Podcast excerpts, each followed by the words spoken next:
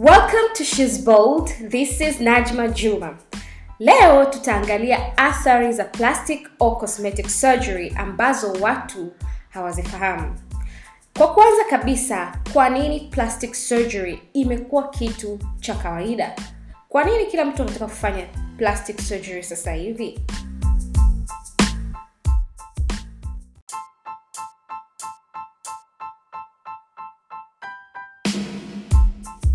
Siku hizi kuna bidhaa kutoka China kwa ajili ya kuongeza makalio au matiti ambazo zinauzwa dukani. Unapaka tu na unapata kitu kikubwa. Baadhi hizi bidhaa zinatangazwa sana mtandaoni japo huwa hazijathibitishwa na mamlaka. Matangazo ya kuongeza shape yamezidi mitandaoni mpaka inaonekana ni kitu cha kawaida. Wengi wanadai wanadai ni dawa za asili au wanahusisha na dini. Wengine wanajiita waganga wa asili. Hello my beautiful people, welcome back to my channel. Na leo nimekuletea mafuta yako pendwa kabisa ya shepu. Mafuta haya ni ya asili kabisa na hayana madhara yoyote, na unaweza ukalala nayo usiku kucha, kwa sababu yametengenezwa kwa kutumia mafuta ya asili peke yake. Mafuta haya yanaongeza tako kwa wale ambao wanahitaji kuongeza tako, wale ambao wanahitaji kuongeza hipsi, wale ambao wanahitaji kuongeza miguu na wale ambao wanahitaji kuongeza maziwa yao. Mafuta haya ni mazuri sana, unapaka tu kawaida.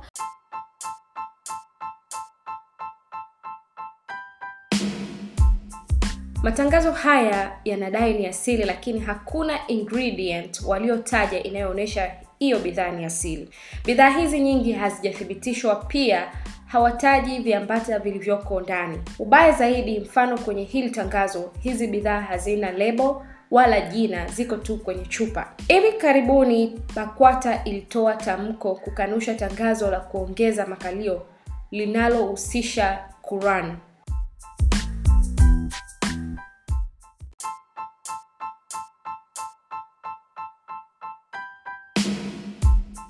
Ni wazi kwamba wanawake wengi wangekuwa na uwezo wa kufanya plastic surgery wangefanya, lakini kutokana na hali ya uchumi wanatumia dawa hizi ili kuongeza maumbile. Lengo la cosmetic surgery ni kubadilisha muonekano, kuongeza confidence.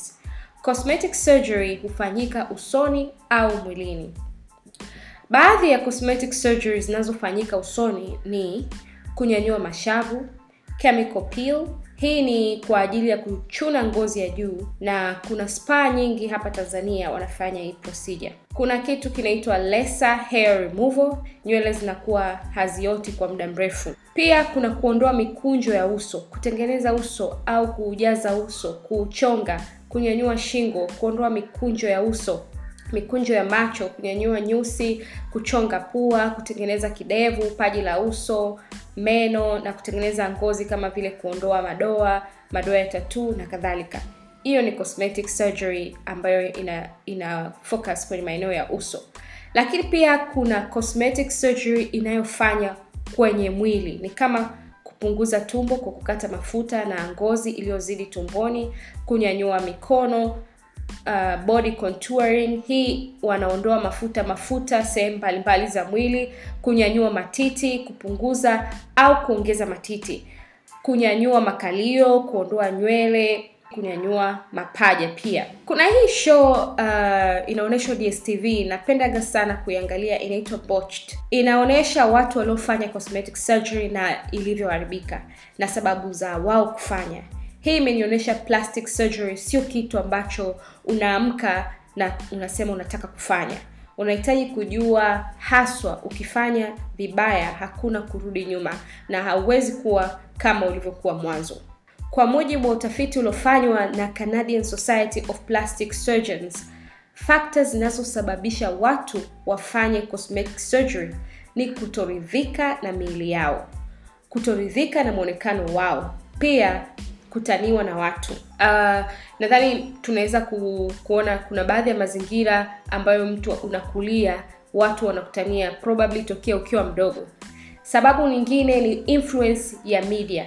Watu wengi wanaangalia wasanii wakubwa na wanataka shape au sura kama zao. Hata hizi smartphone zetu, selfie na social media ni fakta nyingine ambazo zinasababisha watu watamani plastic surgery wanatamani mwonekano mwingine uh, kuna filters kuna vitu kadhaa ambavyo vinasababisha mtu atake kuwa na mwonekano wa aina fulani. Je ukiangalia umbo lako au sura yako unatamani kuedit kitu?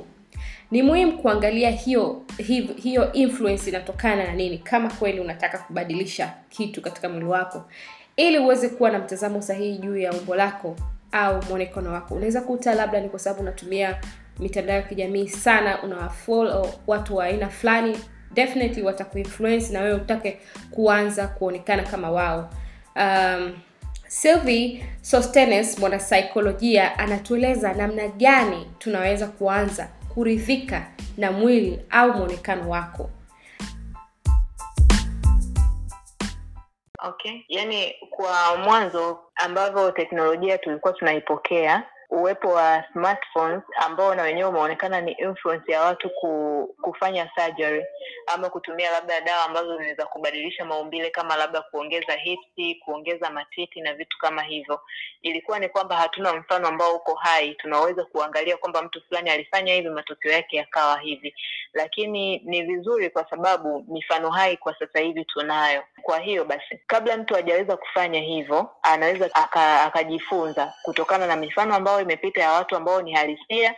Kwanza kitu cha kwanza mtu anatakiwa aamini kabisa kwamba mwonekano alionao akiuboresha labda kama ni kwa mavazi ama labda ni kwa kujijali mwenyewe kwamba aonekane anaweza akaingia kwenye industry ambayo inaweza ikawa ina inavutia zaidi kwa lakini kama wakishatambua kwamba kwa huo mwonekano kuna industry ambayo inaweza ikawa inamkubali mtu wa aina hiyo kwa hiyo wanaweza wakaamua kujiboresha kwenye hiyo hiyo namna bila kuleta madhara ambayo ni ya kutumia labda kama ni vipodozi ama naweza nikasema ni dawa ambazo ni za kubadilisha maumbile ama kukuza maumbile na vitu kama hivyo lakini pia kwa sababu tunaamini vingi ambavyo tunaweza kujifunza kwamba Yeah. kuna dawa ambazo zinatumika una uwezo wa kuzisoma kwamba faida zake kwa muda fulani zinaweza zikawa na faida lakini side effect ambao ni matokeo yake negative. Tunaweza tukayajua pia kupitia mtandao.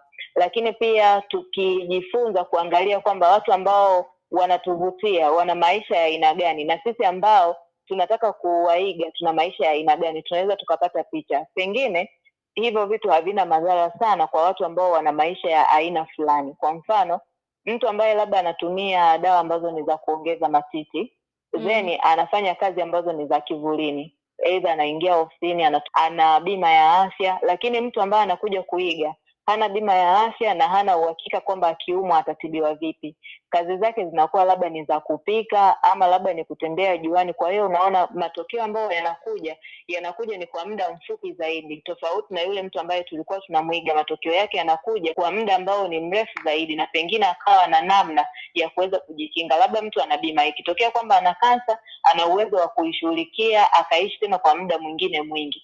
Kwa hiyo tunaweza kujifunza kukubaliana na hali kwa kuangalia madhara na namna ambavyo tunaweza tukayabeba lakini pia mazingira ambapo tunafanya hivyo vitu ili nani atuangalie. Kwa sababu kuna muda mwingine unaweza ukakuta mtu anakuwa anamwiga msanii. Ambaye huyo msanii anaangaliwa na watu wengi lakini mtu ambaye anakuja kubeba kile kitu kwamba kama labda ananivutia mtu fulani unaingia kwenye hicho kitu lakini ni nani anayekuangalia? Unakuta kwamba hamna mtu anayekuangalia zaidi ya watu ambao wamekuzoea katika umbo lako la kila siku katika rangi yako ya kila siku katika mwonekano wako wa kila siku.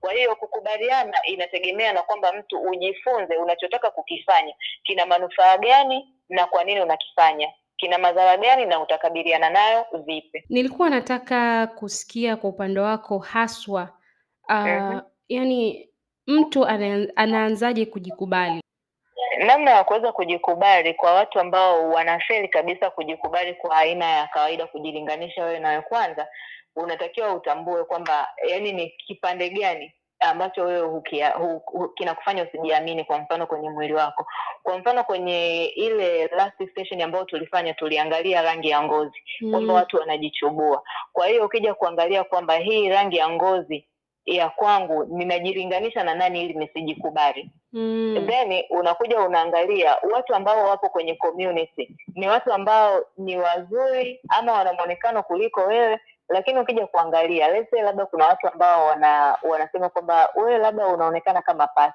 Ina maana kwamba labda maumbile yao labda makalio yao ni madogo zaidi.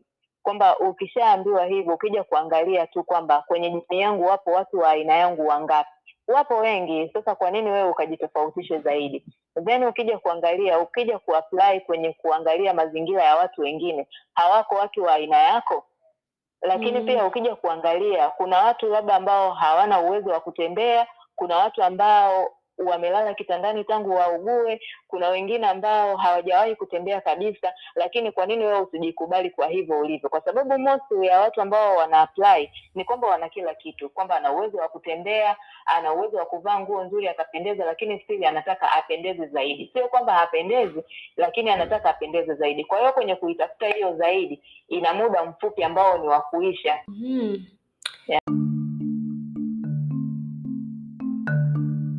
Asante sana Sylvie. Athari ni zipi? Utafiti nchini Marekani unaonyesha theluthi ya wagonjwa wamehitaji upasuaji mwingine ndani ya miaka kumi. Hii inaweza kutuonyesha gharama ambazo unahitaji kutumia, lakini pia tunaweza kuona vitu kama hivi kwa baadhi ya wasanii wetu hapa Tanzania. Leo wanaongeza makalio, kesho wanaediti matiti. Athari nyingine ni kupasuka kwa silicone, yaani material iliyowekwa ndani ya matiti au makalio na vitu vingine ni kama maumivu na kadhalika. Kiuhalisia, vipandikizi hivyo sio vya kudumu. Itafika wakati unahitaji kuvibadilisha. Mona Love, mmoja wa wasanii hapa Tanzania, anaeleza jinsi alivyoenda kutoa vipandikizi hivi baada ya maumivu kumpata.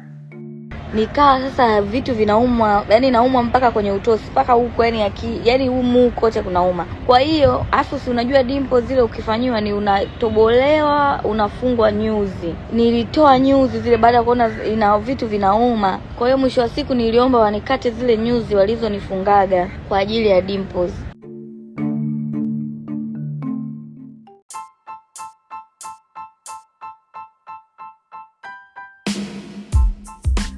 Utafiti unaonyesha kuna uhusiano kati ya aina ya plastic surgery na saratani inayoitwa limfoma, aina ya saratani katika mfumo wa kinga. Athari nyingine ni kwamba wanawake waliofanyiwa cosmetic surgery wameripotiwa kuwa na uchovu na huzuni mara kwa mara, japokuwa hakuna ushahidi unaoonyesha kwamba huzuni na uchovu wao unatokana na hiyo plastic au cosmetic surgery.